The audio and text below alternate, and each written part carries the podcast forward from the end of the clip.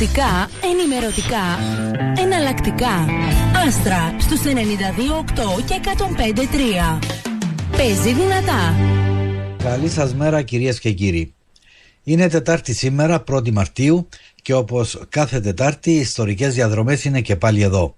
Η σημερινή εκπομπή έχει θέμα τη θυσία του Γρηγόρη Αυξεντίου η οποία έγινε στις 3 Μαρτίου του 1957. Μέχρι πριν από λίγα χρόνια είχαμε όλοι μας μια ενιαία θα λέγαμε αφήγηση αναφορικά με την προδοσία του Μαχερά και το θάνατο του Γρηγόρη Αυξεντίου. Και αυτά βασίζονταν ουσιαστικά στην αφήγηση του συναγωνιστή του ήρωα του Αυγουστή Ευσταθίου. Τα τελευταία χρόνια όμως, ύστερα από μια πιο ενδελεχή έρευνα των όσων είναι γνωστά, προκύπτει ότι τα πράγματα ίσως να μην εξελίχθηκαν σύμφωνα με την αφήγηση, αλλά να εξελίχθηκαν κάπως διαφορετικά, χωρίς αυτό να αλλάζει την ουσία και το μέγεθος της θυσίας του Γρηγόρη Αξεντίου. Θεωρούμε πως έχουμε χρέος να κοινοποιήσουμε τα ευρήματα της ερευνάς μας ώστε να έχουμε μια πιο πλήρη εικόνα των γεγονότων που εκτελήχθηκαν εκείνες τις μέρες. Γι' αυτό τόσο η σημερινή εκπομπή όσο και εκείνη της επόμενης Τετάρτης θα είναι αφιερωμένες στη θυσία της μεγαλύτερης μορφής του αγώνα της ΕΟΚΑ.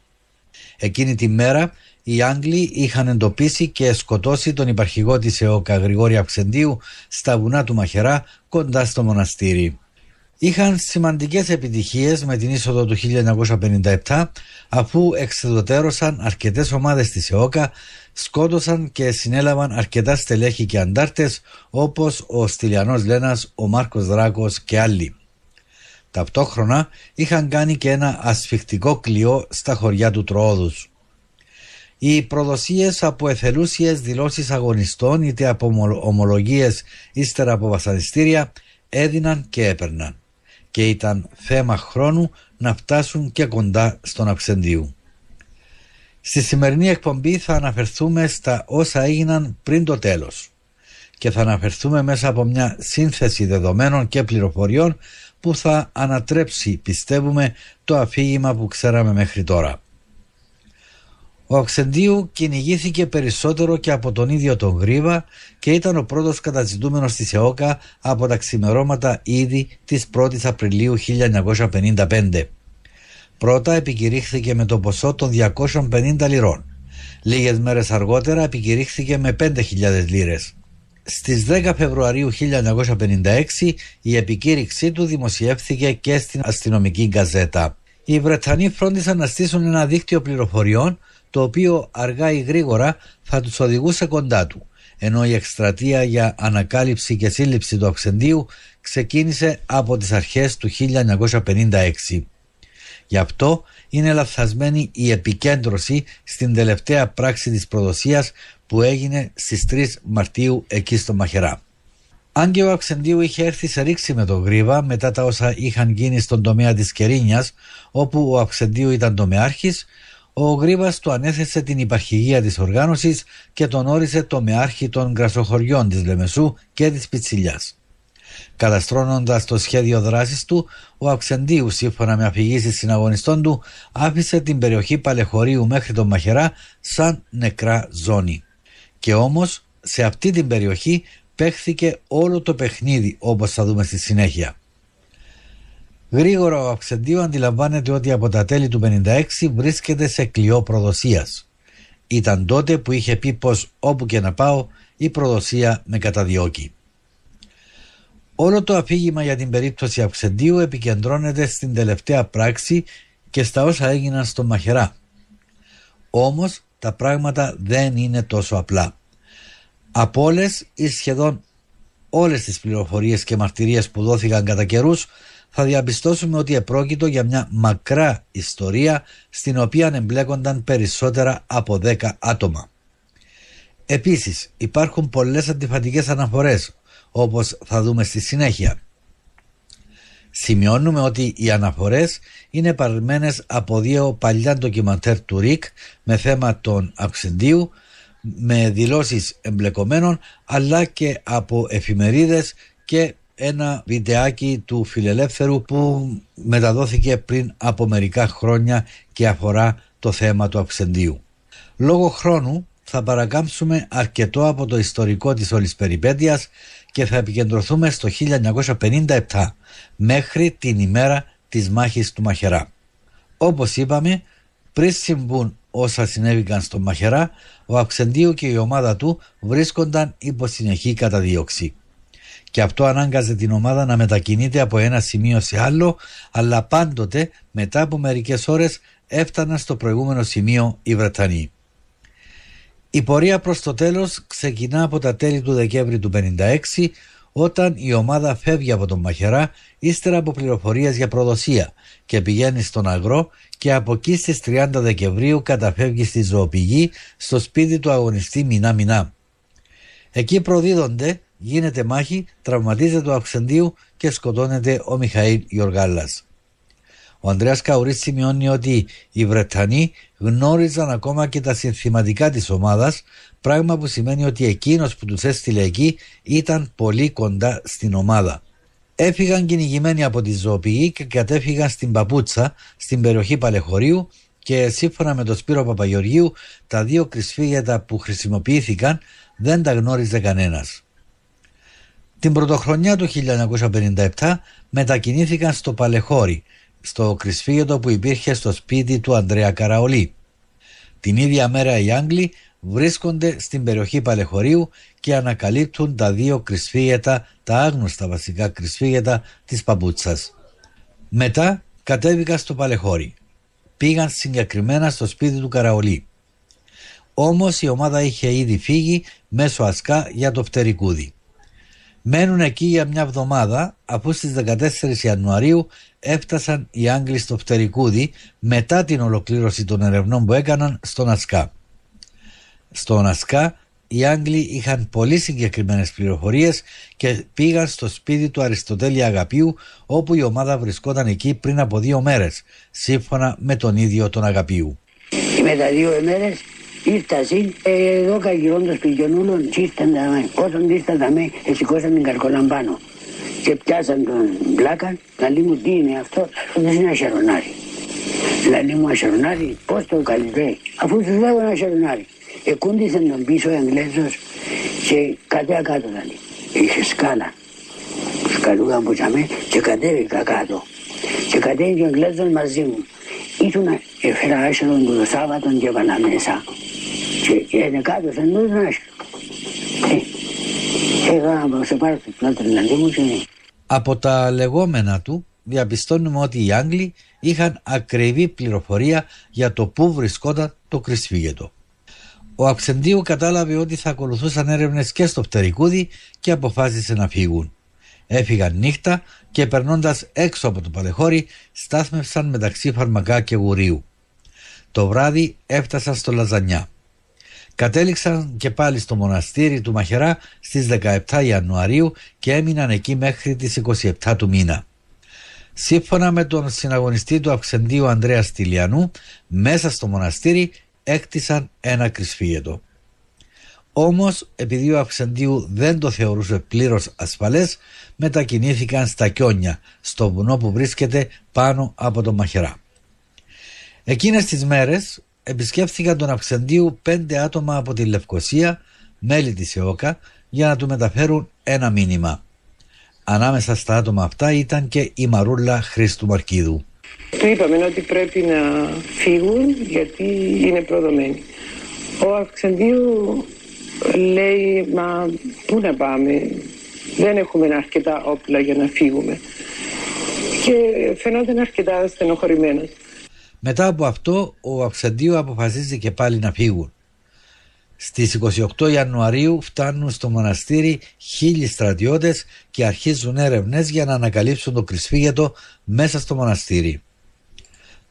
Αποφασίστηκε να πάνε στους καπέδες. Ο Αυξεντίου φώναξε τον αγωιάτη της Μονής, τον Πέτρο Φιλίππο από το Γούρι και του είπε να τους πάρει μέχρι εκεί αφού αυτός ως αγωιάτης ήξερε τα μονοπάτια. Από τις αφηγήσεις φαίνεται ότι ο Αυξεντίου του είχε εμπιστοσύνη και του ανέθεσε τη συγκεκριμένη αποστολή. Ο Πέτρος Φιλίππου, ο Κυρατζής όπως ονομαζόταν, δηλαδή ο Αγωγιάτης, ο μεταφορέας, θα ήταν αυτός που θα κατηγορείται στη συνέχεια ως προδότης του Αυξεντίου, αλλά θα τον παρουσίαζαν ως Βοσκό αντί ως Αγωγιάτη. Αφηγείται το μέλος της ομάδας Αυξεντίου, ο Ανδρέας Τηλιανού και ο άνθρωπος που τους φιλοξένησε στο σπίτι στους Καπέδες, ο Γρηγόρης Νικόλα. Είπε ότι πρέπει να φύγουμε από εδώ και φράξε τον Πέτρο το Κυραβή, ο οποίος ήξερε πολύ καλά την περιοχή και τα μονοπάτια, να μας οδηγήσει εκεί που θα επηγαίναμε. Πράγματι, εξηγήσαμε με οδηγό τον Πέτρο και φτάσαμε περίπου στις 12 τα μεσάνυχτα στους Καπέδες ήρθε ο κυρακής του Μασαρά και χτύπησε την πόρτα μου και είπε μου ότι ήρθε ο μάστρος. Πού είναι η λαλό του, γιατί μου έδινε απόξω από το χορκό. Εξεκινήσαμε μαζί, έπια ήβρα τους, επαράλαβα τους που για μένα ο κυρακής έφυγε, ελάμνησε για τον Μασαρά και ήρθαμε πόξω από το χορκό και να μην μας δει κανένας και ανοίξαμε την πόρτα και μπήκαμε μέσα. Εμείναν στο σπίτι μου 23, 24 και 25. Ο Γρηγόρης Νικόλα λέει ότι εκεί ο Αξεντίου πήρε μια επιστολή. Δεν λέει από ποιον, την έφερε ο ίδιος λέει από τη Λευκοσία η οποία επιστολή έγραφε ποιοι ήταν οι προδότες. Έδωσα την αλληλογραφία που έφερε από τη Λευκοσία. Άνοιξε την αλληλογραφία, διάβασε την. Και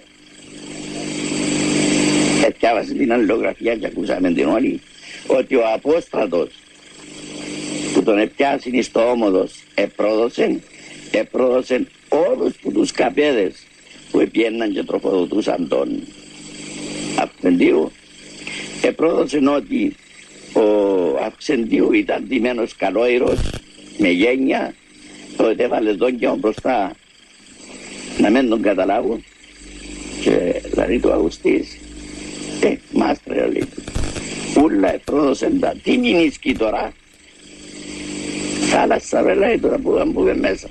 Η επιστολή λοιπόν έλεγε ότι προδότης ήταν ο Γιώργος Λοϊτζίδης με το ψευδόνυμο Απόστρατος ή Φόκος. Μαζί με τον Πιπίνο διαδραμάτισαν ύστερα σημαντικό ρόλο στην υπόθεση.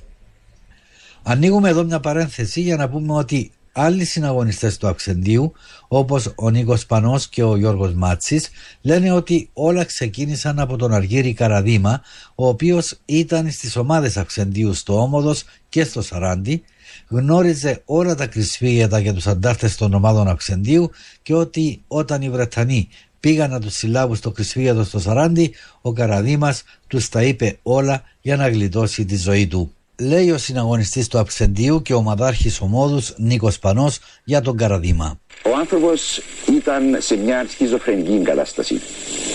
Δεν μπορούσε να ελέγξει τον εαυτό του καθόλου. Είχε γίνει φοβερό πρόβλημα για την ομάδα πλέον. Ε, οποιαδήποτε στιγμή δεν μπορούσε να θέλει να ξεκινήσει να βγει έξω, αν ένιωθε ασφάλεια θα μπορούσε να βγει έξω, να παρουσιαστεί στο χωριό ή οπουδήποτε αλλού και να αποκαλύψει πρόσωπα και πράγματα. Ενημέρωσα τον Μακαρίδη τον Αξεντίου με πρώτη και δεύτερη και τρίτη και τέταρτη επιστολή. Μια ε, ημέρα έπειρα έναν από τους ε, συναγωνιστές μας, τον Γιώργο τον Παλαιολόγο, εξεκινήσαμε βράδυ και πήγαμε στη ζωοπηγή στο σπίτι του Μινά, όπου ήταν ο Μακαρίδης ο Αξεντίου. Και η πρώτη κουβέντα που του είπα ήταν έφερα τον καραδίμα. Εάν τον αντέξετε εσείς περισσότερο από μισή ώρα, εγώ τον αναλαμβάνω για το υπόλοιπο του, του αγώνα ή για όσα χρόνια θα ζήσω, για όσο χρόνο θα ζήσω. Έκατσαν και εκουβέντιασαν. Ο Καραδίμας είχε έγνοια ότι ο Αψεντίου ε, κάτι θα ελάμβανε, κάποια μέτρα θα ελάμβανε εναντίον του. Τον εκαθυσίασε και στη συνέχεια τον έστειλε να κινηθεί, να ξεκουραστεί. Και εκουβεντιάσαμε το θέμα μαζί. Η εισήγηση μου ήταν ότι ή έπρεπε να απομονωθεί ή και το χειρότερο και το σκληρότερο έπρεπε να εκτελεστεί. Ο Αξεντίου εδίσταζε να πάρει μια τέτοια απόφαση και όταν επέμενα θυμούμαι ότι χαρακτηριστικά μου ανέφερε και ρε Σπανέ αν αύριο εγώ και εσύ και ο κόκκος σκοτωθούμε στον αγώνα και δεν υπάρχει κανένας που να ξέρει όλη αυτή την ιστορία την οποία βλέπουμε εμείς εδώ μπροστά στα μάτια μας. Τι νομίζεις ότι θα πούν; Τι νομίζεις λοιπόν ότι θα μπορούσε κανεί να σχολιάσει; Ότι ο Αξεντίου εκτέλεσε τον Καραδίμα διότι τον εζήλευε πώ του επήρε τη δόξα του αγώνα. Ο Καραδίμας λοιπόν προκαλούσε προβλήματα. Την εικόνα συμπληρώνει ο Γιώργος Μάτσης, ο μαδάρχης Σαραντίου. Όταν ήρθε κοντά μου και τον είδα σε ποια κατάσταση ήταν και πόσος συμπεριφέρεται και μα βάλει μπροστά με το όπλο, του είπα καθαρά, δώσ' το όπλο για να μην σε εκτελέσω εδώ και είχε το γυρισμένο το όπλο πάνω. Και με την φωνή και την απειλή δέχτηκε να μου δώσει το όπλο. Έμειναν όλοι έτσι. Ήθελε βέβαια αλλού είδου μεταχείριση. Μου έδωσε το όπλο, τον ενεθάρρυνα, τον εφήλεψα, προσπάθησα αυτά όλα, αλλά δεν. Και εν τω μεταξύ συνελήφθηνε στο κρυσφύγετο και έδειξε δυστυχώς και εκεί ότι εγώ είμαι ο Καραδίμας, όχι της ΕΟΚΑ, αλλά τον Εγγλές. Δεν είμαι στη διάθεσή σας ότι θέλετε. Εγώ, ε, εσείς τον ακούσατε να τα λέει αυτά τα πράγματα. Μπροστά μου εκεί που μας ακούγατε.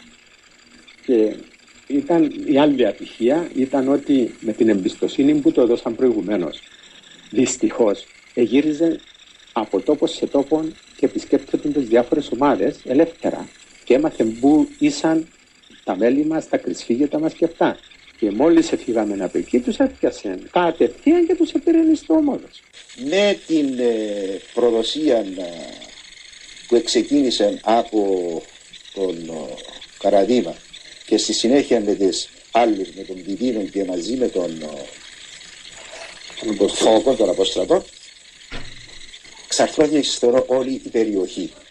Και εκεί βγήκαν εκείνοι οι δυο οι προδότες οι επικίνδυνοι που υποψιαζόμαστε πάντοτε πρόδωσαν τους υπόλοιπους και πήραν εκείνη όλη την έκταση και έφτασε μέχρι και το μαχαίρο.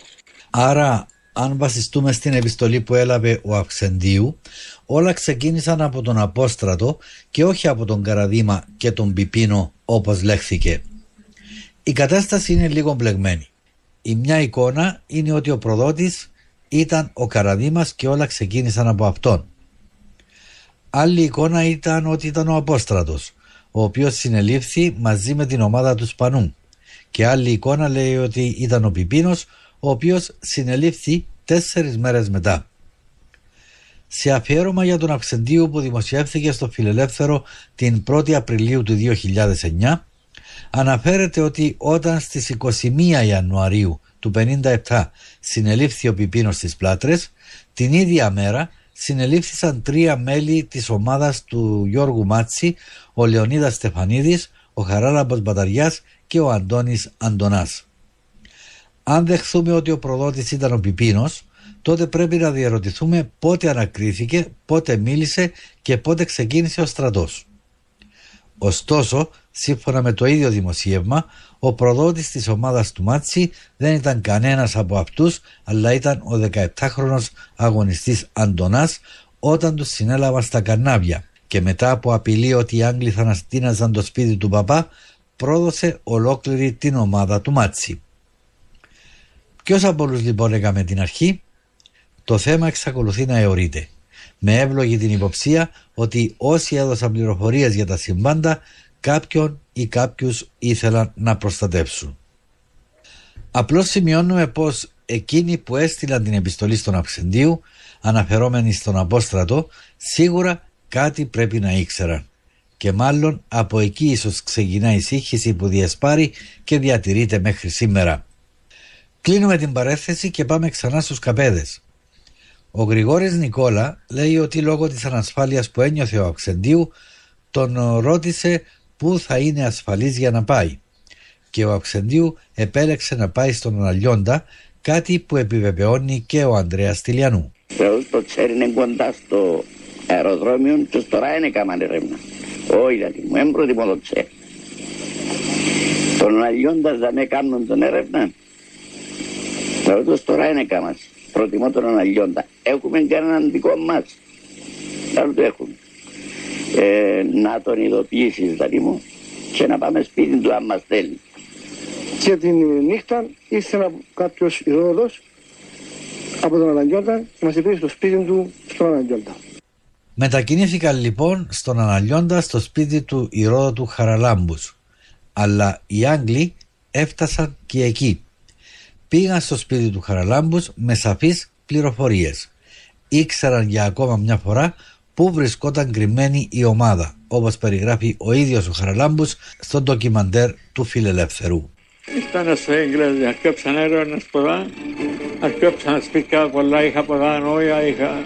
αρκέψαν έρευνες Τον να πήγαινε ο αξιωματικός, είδε τη φωτογραφία του αδερφού μου. Ωρα λέει μου, τόσο ποιος είναι, ποιος είναι; Λαλό του, είναι αδερφός μου και ήταν officer pilot της Royal Air Force. Ήταν έτοιμοι δηλαδή να πάει και πάνω που ήταν ο Ξεντίου. Έτοιμοι, τον τόνο, εμπάνω.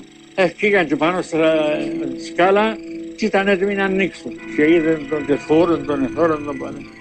Είχα αμέσως βάλει τους μια προντερή φωνή. Σταματάτε. Σταθείτε όρθιοι.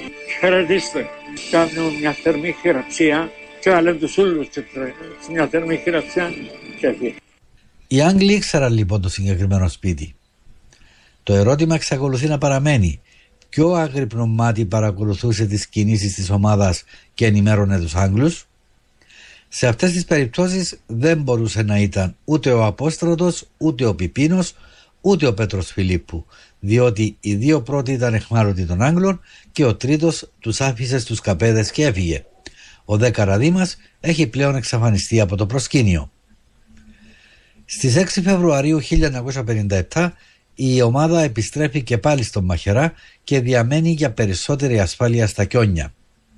Μετά από άρνηση καλόγυρο να παίρνουν τρόφιμα στα κιόνια, ο Αυξεντίου εισηγήθηκε για τροφοδότη τον Πέτρο Φιλίππου σύμφωνα με τον τότε ηγούμενο Ειρηναίο. Στο μεταξύ οι Άγγλοι διενεργούν συχνά έρευνες στην περιοχή και ιδιαίτερα στην περιοχή των Κιονιών πράγμα που σημαίνει ότι και πάλι γνώριζαν ότι ο Αυξεντίου ήταν εκείνη την ώρα στην περιοχή του Μαχερά. Τέλος Φεβρουαρίου, αρχές Μαρτίου, όπως φαίνεται από ένα βρετανικό έγγραφο, οι Άγγλοι ήταν βέβαιοι ότι ο Αυξεντίου ήταν στο μοναστήρι μέσα ή γύρω από αυτό. Το έγγραφο το οποίο είναι αναρτημένο στο διαδίκτυο αναφέρει ότι δύο πληροφοριοδότες, ένας εκ των οποίων ήταν μέλος της ομάδας Αυξεντίου, βρήκαν μάζα φαγητού και πυρομαχικών. Αποκάλυψαν ότι ένας βοσκός και ένας ιερέας από τη Μονή πιθανόν να γνωρίζουν λεπτομέρειες για τον Αυξεντίου. Συνελήφθησαν και οι δύο στις 2 Μαρτίου και ο βοσκός, όπως αναφέρεται, αποκάλυψε τη θέση της κρύπτης με τα όπλα. Ένας άλλος πληροφοριοδότης προστίθεται είπε στο στρατό ότι η κρύπτη ήταν περίπου 800 μέτρα μακριά. Έγιναν έρευνες και ο επικεφαλής του συντάγματος βρήκε το κρυσφύγετο, καταλήγει το έγγραφο. Η αναφορά παρουσιάζει και πάλι κάποια προβλήματα. Αναφέρεται σε μέλος της ομάδας Αξεντίου χωρίς να αναφέρει εάν ήταν πρώην ή ήταν μέλος της ομάδας εκείνη τη στιγμή. Μπορούμε όμως να υποθέσουμε, διότι μόνο υποθέσεις μπορούμε να κάνουμε, ότι αυτός μπορεί να ήταν ο Απόστρατος ή ο Πιπίνος. Γίνεται όμως αναφορά σε Βοσκό, που σύμφωνα με το γνωστό αφήγημα παραπέμπει στον Πέτρο Φιλίππου. Ο Βοσκός όμως αποκάλυψε τη θέση της κρύπτης με τα όπλα μέσα στο μοναστήρι.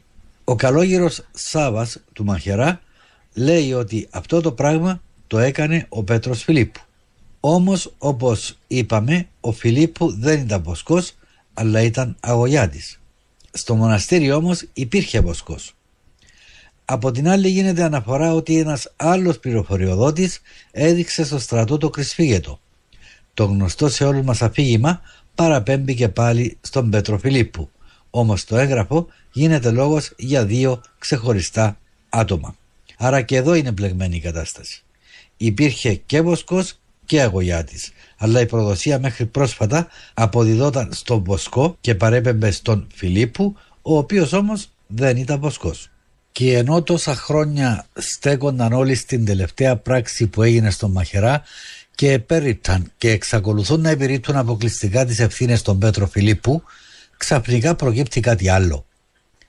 Το ανέφερα στην εκπομπή Μνήμη και Χρέος που μεταδόθηκε από το ραδιόφωνο του Λόγου στις 16 Οκτωβρίου του 2010 ο ιστορικός Γιάννης Πανός και ο αγωνιστής της ΕΟΚΑ Ανδρέας Κελέσης. Ε, σήμερα φιλοξενώ στο ραδιοθάλαμο του Λόγου ένα γνωστό συνεργάτη, φίλος, συναγωνιστή, τον Ανδρέα Ντοκελέση από την Κερίνια. Πότε σε συνέλαβαν Ανδρέα; Συγκεκριμένα συλλήφθηκαν όλη τη νύχτα 15 προς 16 Φεβρουαρίου 57. Ήτανε, όλα ξεκίνησαν πιστεύω από την, ε, εκείνη την προδοσία που άρχισε από τη Λευκοσία, ε, έφτασε και στην Κερίνια και νομίζω τέλειωσε με το θυσία του Αυξεντίου. Ναι. Ήταν ένας αστυνομικός ο οποίος ήταν μέλος της οργανώσεως, ο οποίος ομολόγησε τα πάντα στα ανακριτήρια της ομορφίτας με αποτέλεσμα ε, τη σύλληψη του τομεάρχη Λευκοσίας του Ανδρέα του Τσάρτα. Εν συνεχεία δε είναι ο ίδιος που οδήγησε τους, ε, τους Άγγλους στο Μαχερά όπου λιμέριαζε ο Γρηγόρης Αψεντίου με την ομάδα Ναι, του. έτσι είναι. Και Γνωρίζουμε ποιος ήταν, το όνομά του, πέθανε πριν από καιρό γιατί παρέμεινε στην Κύπρο εκείνος. ναι. Γίνεται λοιπόν λόγος για κάποιον αστυνομικό μέλος της ΕΟΚΑ ο οποίος πρόδωσε τα πάντα. Το όνομα του όμως δεν αναφέρεται. Από ό,τι μάθαμε, ενώ ήταν γνωστό ότι πρόδωσε τον Αψεντίου και τον Μαχερά, παρέμεινε στην αστυνομία και μετά την ανεξαρτησία και πήρε μάλιστα και προαγωγή. Στο συγκεκριμένο άτομο αναφέρονται στο ντοκιμαντέρ του Φιλελεύθερου που ερεύνησε, επιμελήθηκε και παρουσίασε ο συνάδελφος Παναγιώτης Δημόπουλος, τόσο ο δημοσιογράφος και βιογράφος του Αυξεντίου Ανδρέας Καουρής, όσο και ο αγοριστής της ΕΟΚΑ Νίκος Κώσης. Όμως και πάλι με το καθεστώς της ανωνυμίας. Ήταν μια αλυσίδα τρομοσίας. Θα μπορούσα να σου κατονομάσω 5 και 10 άτομα τα οποία στη διάρκεια της ζωής και της δράσης του Αυξεντίου τον πρόδειγαν. Και ήταν άνθρωποι που καθώς εντυνόταν αγοραστή σε ΟΚΑ και εντυνόταν και η δική τους δράση, αυτοί οι άνθρωποι ήταν πολύ κοντά του και δίπλα του. Ήταν συναγωνιστές του. Ήταν ο άνθρωπος, ο αστυνομικός, ο οποίος ήταν ο κεντρικός σύνδεσμος του τομιάρχη Λευκοσίας. Τότε ήταν ο, ο Αντράς ο Τσάρτας, αδελφός του Ήρωα, ο οποίος συνελήφθη στις 2 Φεβρουαρίου το 57 σε ένα σπίτι στη Λευκοσία. Αυτός ο άνθρωπος ήξερε τα πάντα. Και κάποτε κάποιος άλλος συναγωνιστής είχε μπει εάν συλληφθεί ο και ομολογήσει τότε θα εξαρθρωθεί ολόκληρη η ΕΟΚΑ, ευρύτερα η Λευκοσία. Συνελήφθη και υπάρχουν διάφορες μαρτυρίες ως προς το πραγματικό του ρόλο. Ήταν ένας από τους καλούς συναγωνιστές. Τον έπαιρνε στις περισσότερες αποστολές, επικίνδυνες αποστολές που είχαμε. Μεταφορά οπλισμού, συναντήσεις με τον Αυξεντίου, συναντήσεις με, τον, ε, με διάφορους ε, τομεάρχες. Ε, ε, ήξερε πάρα πολλά μυστικά της οργάνωσης. Ο Αυξεντίου στο τελευταίο στάδιο της καταδίωξης του από τους Άγγλους είχε εκμυστηρευτεί σε ένα συναγωνιστή του το εξής. Από αυτούς, το είπε ο Αυξεντίου αυτό, που έρχονται και μας ενημερώνουν ότι είμαστε προδομένοι, είναι και οι κατανομές.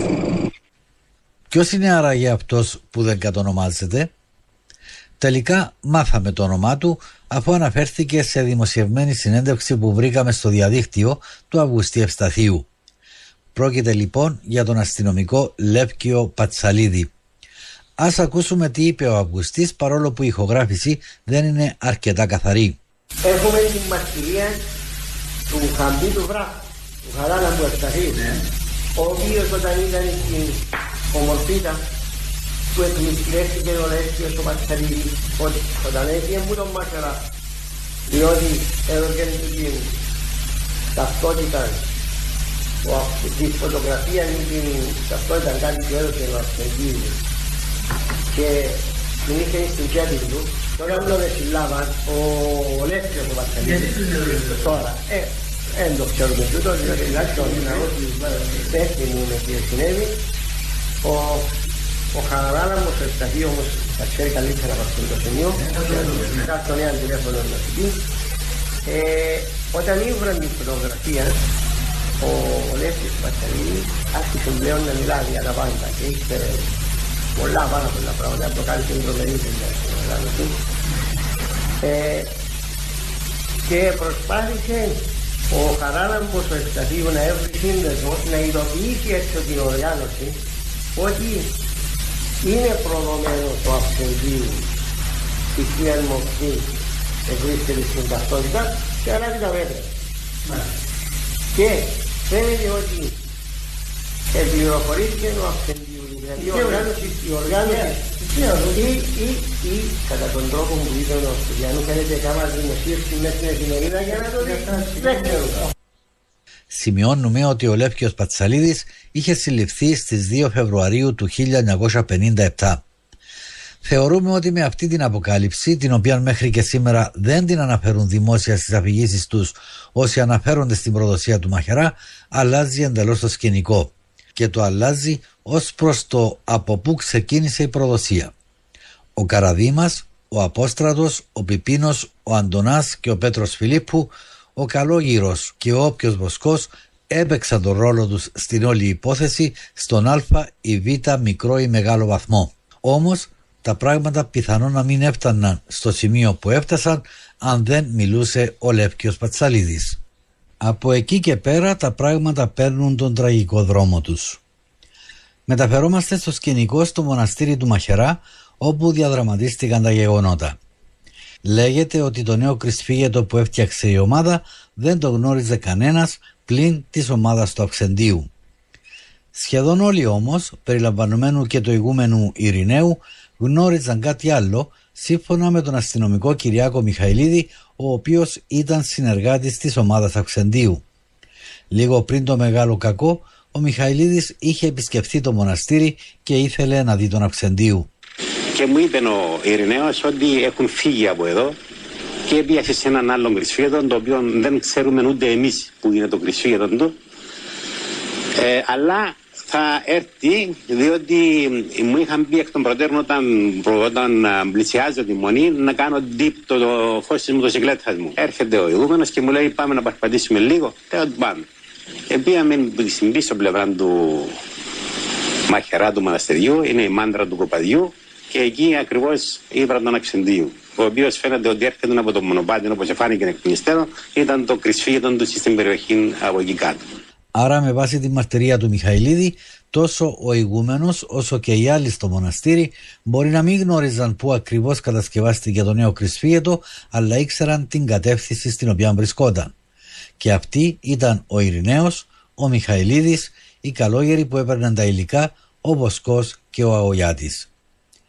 Εφόσον οι Άγγλοι ήταν πλέον εντελώς σίγουροι ότι ο Αυξεντίου ήταν στην περιοχή του μοναστηριού, μετέφεραν μεγάλες στρατιωτικές δυνάμεις εκεί. Πότε όμως, σύμφωνα με τον Αυγουστή και τον Στυλιανού, οι Άγγλοι έφτασαν στο μοναστήρι στις 28 Φεβρουαρίου. Και από αυτό το σημείο αρχίζει ένας νέος γύρος αντιφάσεων και ασαφιών. Για παράδειγμα, ο ηγούμενος Ειρηναίος λέει ότι οι Άγγλοι ήξεραν μέχρι και το συνθηματικό που είχε το μοναστήρι με το κρυσφύγετο. Τόσο πλήρης ήταν η πληροφορία. Άρα και πάλι δεν μπορούσε να δώσει μια τέτοια πληροφορία κάποιος που δεν γνώριζε. Ούτε ο Λεύκιος Πατσαλίδης το γνώριζε αφού ήταν στα κρατητήρια, ούτε ο Απόστρατος και ο Πιπίνος που βρίσκονταν μακριά και στα χέρια των Άγγλων, ούτε βεβαίως και οι πλήστοι άνθρωποι του μοναστηριού που δεν είχαν άμεση σχέση με την ομάδα. Διότι πρέπει να πούμε ότι δεν είχαν όλοι οι καλόγεροι σχέση και επαφή με την ομάδα. Την Παρασκευή 1η Μαρτίου, σύμφωνα με τον Ειρηναίο, μαζί με τους Άγγλους στρατιώτες, εμφανίστηκαν ο Απόστρατος και ο Πιπίνος με κουκούλες, τους οποίους αναγνώρισε ο ίδιος από τη φωνή. Είναι η πρώτη αναφορά που γίνεται σε αυτούς τους δύο στην εντός του μοναστηριού περιοχή. Κατέβηκαν κουκουλωμένοι ο Πιπίνος και τον Απόστρατο. Αλλά επειδή έζησαν τόσο καιρό εδώ πάνω, μόλις άκουσαν τη φωνή που μιλούσαν, και στην αρχή άρχισε και με έβριζε ο Απόστρατος που λέει είσαστε όλοι παλιάνθρωποι λέει εδώ στο μοναστήρι αν είσαστε καλοί άνθρωποι δεν θα μας ε, μέσα στο μοναστήρι σας για να σκοτώνουμε τους Εγγλέζους. Ε, που λέει δεν σε ξέρω ποιος είσαι που λέει άστα λέει τώρα είναι όλα τα τελεσμένα γεγονότα τα έχουμε ομολογήσει όλα και με χτύπησε, μου έδωσε τη χτυπιά και πετάχτηκε το, το καλυμάκι κάτω. Την εμφάνιση των δύο πρώην συναγωνιστών του Αυξεντίου επιβεβαιώνει και ο μοναχός Σάβας Μαχαιριώτης. Ήταν ο Απόστρατος και ο Βιβίνος. Τα... Ε, και αυτοί άρχισαν να εξιστορούν τη δράση κατά του κάθε μοναχού έτσι φανερά. Μπροστά μας, ούτε ε, μάσκες ούτε τίποτα. Ας προσέξουμε όμως μια αντίφαση μεταξύ Ειρηναίου και Σάβα. Ο Ειρηναίος λοιπόν λέει ότι φορούσαν κουκούλες, ενώ ο πατήρ Σάβας λέει ότι δεν φορούσαν. Κατέβηκαν κουκουλωμένοι ο Πιπίνος και τον Απόστολο. Αυτοί άρχισαν να εξιστορούν τη δράση στην καταρρεπτώση του κάθε μοναχού έτσι φανερά. Μπροστά μας, ούτε ε, μάσκες ούτε τίποτα. Τελικά φορούσαν ή όχι; Στο ερώτημα αυτό απάντησε ο ίδιος ο Γιώργος Λοϊζίδης ή Απόστρατος σε μια συνέντευξη που έδωσε στο δημοσιογράφο Σπύρο Κέττυρο πριν από πολλά χρόνια. Η συνέντευξη βρίσκεται στο ηλεκτρονικό αρχείο του ΡΙΚ στο διαδίκτυο και πρέπει να πούμε ότι παρέμεινε στην αφάνεια με αποτέλεσμα να καταστραφεί ένα μεγάλο μέρος της. Ωστόσο στο κομμάτι που σώθηκε ο Απόστρατος λέει ότι δεν φορούσαν κουκούλες όταν πήγα στο μοναστήρι κάτι που επιβεβαιώνει την αφήγηση του πατέρα Σάβα και όχι του ηγούμενου Ειρηναίου. Όταν έγινε η, η επιχείρηση των Άγγλων στο Μαχαιρά ναι. Τις μέρες εκείνες που χάθηκε ένα οξυντήριο. Εσύ ήσουν εκεί. Σε είχαν πάρει εκεί μαζί με τον Πιπίνο. Ναι. Χωρίς μάσκες. Ναι. Και βοηθούσε το στρατό. Ναι. Ε, εντάξει, πήρε μα το στρατό, αλλά δεν ήταν βοήθεια. Δηλαδή ακριβώς ο κόσμος ο παραπάνω σε αυτό είναι. Που λέει ότι πιέναμε με το στρατό και βοηθούσαμε το στρατό. Ενώ εμείς δεν βοηθήσαμε το στρατό. Απλούστατα. Σας πρότεινε να φορέσετε μάσκες και δεν έχετε όχι, ούτε ούτε μας, όχι, δεν μας προτείνουν να χρησιμοποιήσουμε. άλλοι φορούσαν μάσκα. Ποιοι άλλοι; Άλλοι που βοηθούσαν το στρατό. Όχι. Άλλες όσοι είμαστε εμείς, όσοι ήταν στις πλάτρες, κανένας δεν έβαλε μάσκα να μην να πάει μαζί με το στρατό. Κανένας δεν έβαλε μάσκα. Στο σημείο αυτό και λίγο πριν το τέλος του πρώτου μέρους της εκπομπής μας θέλουμε να σταθούμε ξανά στο θέμα του Βοσκού και του Αγωγιάτη και της σύγχυσης η οποία υπάρχει. Όλοι μάθαμε ότι ο προδότης του Κρυσφυγέτου ήταν ένας βοσκός. Αρχικά, γενικά και αόριστα. Όμως τα τελευταία χρόνια απέκτησε όνομα.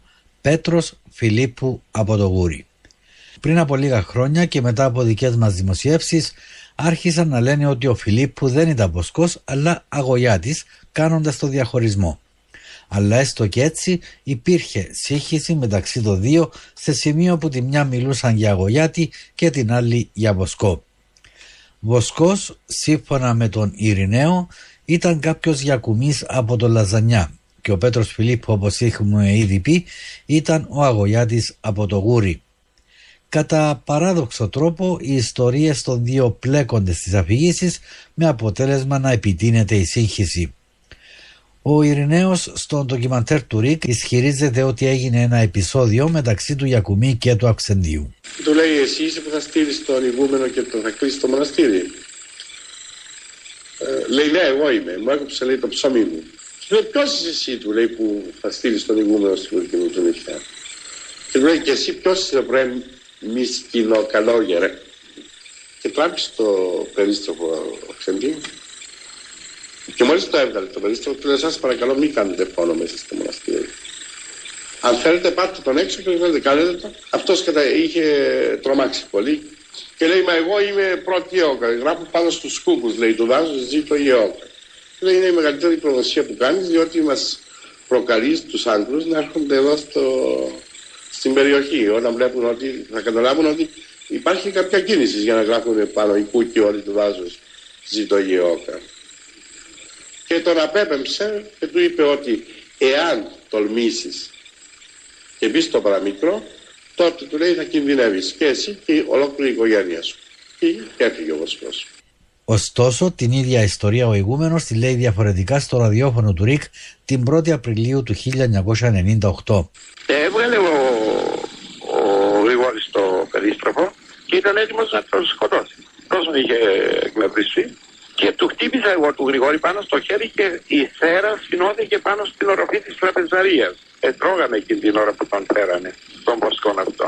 Πάλι πιάνεται να λέει διαφορετικά πράγματα ο ηγούμενος. Στην πρώτη περίπτωση δεν αναφέρει πιστόλι και πυροβολισμό, ενώ στη δεύτερη λέει ότι ο Αυξεντίου πυροβόλησε τον Βοσκό, αλλά ο ίδιος το χτύπησε στο χέρι και η σφαίρα βρήκε το ταβάνι. Και εδώ γεννάται η απορία. Είναι δυνατόν ο Αυξεντίου να ήρθε σε σύγκρουση με τον Βοσκό χωρίς αυτός να έχει κάνει οτιδήποτε το επιλήψιμο. Ήταν κάποιος Βοσκός ο οποίος ε, παρακολουθούσε τις κινήσεις μας. Ήταν Βοσκός της Μονής και πήγαινε και τα ιστορούσε σε κάποιο γέρο μοναχό ο οποίος του υπέβαλε ερωτήσεις. Άρα, σύμφωνα με τον Ειρηναίο, ο Βοσκός παρακολουθούσε τις κινήσεις και τα έλεγε σε κάποιο μοναχό. Όμως, στο τηλεοπτικό ντοκιμαντέρ του Ρικ, ο Ειρηναίος λέει ότι ο Βοσκός, ο Γιακουμής, δεν είχε καμία σχέση με την υπόθεση. Ο Βοσκός αυτός δεν έχει καμιά αυτή σχέση με, τη, με την υπόθεση. Εδώ αξίζει τον κόπο να πούμε πως ο Αυγουστής Ευσταθίου στο βιβλίο του δεν αναφέρει οτιδήποτε για ένα τέτοιο περιστατικό. Στο Βοσκό αναφέρεται ο μοναχός Χρύσανθος, ο μοναχός που ήταν αυτός που έδωσε την ταυτότητά του και τα ράσα του στον Αυξεντίου όταν ντύθηκε μοναχός και κέρασε μάλιστα και γλυκό τους Άγγλους που ήρθα για ερεύνα. Φορά πάλι ε, τι θα γίνει με το θέμα του Τσοπάνου. Τι θα γίνει με το θέμα του Τσοπάνου. Είσαστε σίγουροι; Είσαι σίγουρος; Εσύ είσαι σίγουρος; Σας έλεγε. Ναι. Ε, εσύ είσαι σίγουρος για αυτόν τον άνθρωπο. Λέω είμαι σίγουρος. Όχι τελείως σίγουρος. Ε και τι το τρέχετε τότε; Να πηγαίνει μέχρι ένα σημείο τα άφηνε και έφευγε. Αλλά παρατηρούσε αυτός όταν έρχονταν τα παιδιά της ΙΟΚΑ να τα παραλάβουν, παρακολουθούσε πού ακριβώς πηγαίνανε. Ο Βοσκός. Ο Βοσκός. Και ο προδότης. Το μαρτυρούσε. Το μαρτυρούσε. Σύμφωνα λοιπόν με τον Χρυσανθό που μίλησε σε ρεπορτάζ του τηλεοπτικού σταθμού Αλφα Κύπρου από μοναστήρι στην Ελλάδα όπου βρισκόταν, ο Αυξεντίου είχε έγνοια για τον Βοσκό και τον ρωτούσε αν ο ίδιος του είχε εμπιστοσύνη. Ο Χρυσανθό μας λέει ότι εκείνος που έπαιρνε υλικά μέχρι ενός σημείου δεν ήταν ο Φιλίππο αλλά ο Ιακουμής, ο Βοσκός, ο οποίος παρακολουθούσε τις κινήσεις της ομάδας. Συμφωνεί δηλαδή με τη ραδιοφωνική και όχι με την τηλεοπτική αναφορά του Ειρηναίου, ο οποίος Ειρηναίος αντιφάσκει με τον εαυτό του. Οι εκτός και αν όλοι τους συχαίουν τον Αγωγιάτη με τον Βοσκό, κάτι που φαντάζει ως αδύνατο αφού επρόκειτο για δύο διαφορετικά πρόσωπα. Στο σημείο αυτό ολοκληρώνεται το πρώτο μέρος της εκπομπής που αφορά την προδοσία εναντίον του αυξεντίου. Θα συνεχίσουμε την άλλη εβδομάδα με επίσης ενδιαφέροντα θέματα που αφορούν την αιτία θανάτου του αυξεντίου, τα δημοσιεύματα του τύπου της εποχής και τη δίκη των συναγωνιστών του που έγινε μετά τη σύλληψή τους. Από μένα, ευχές για ένα καλό υπόλοιπο ημέρας.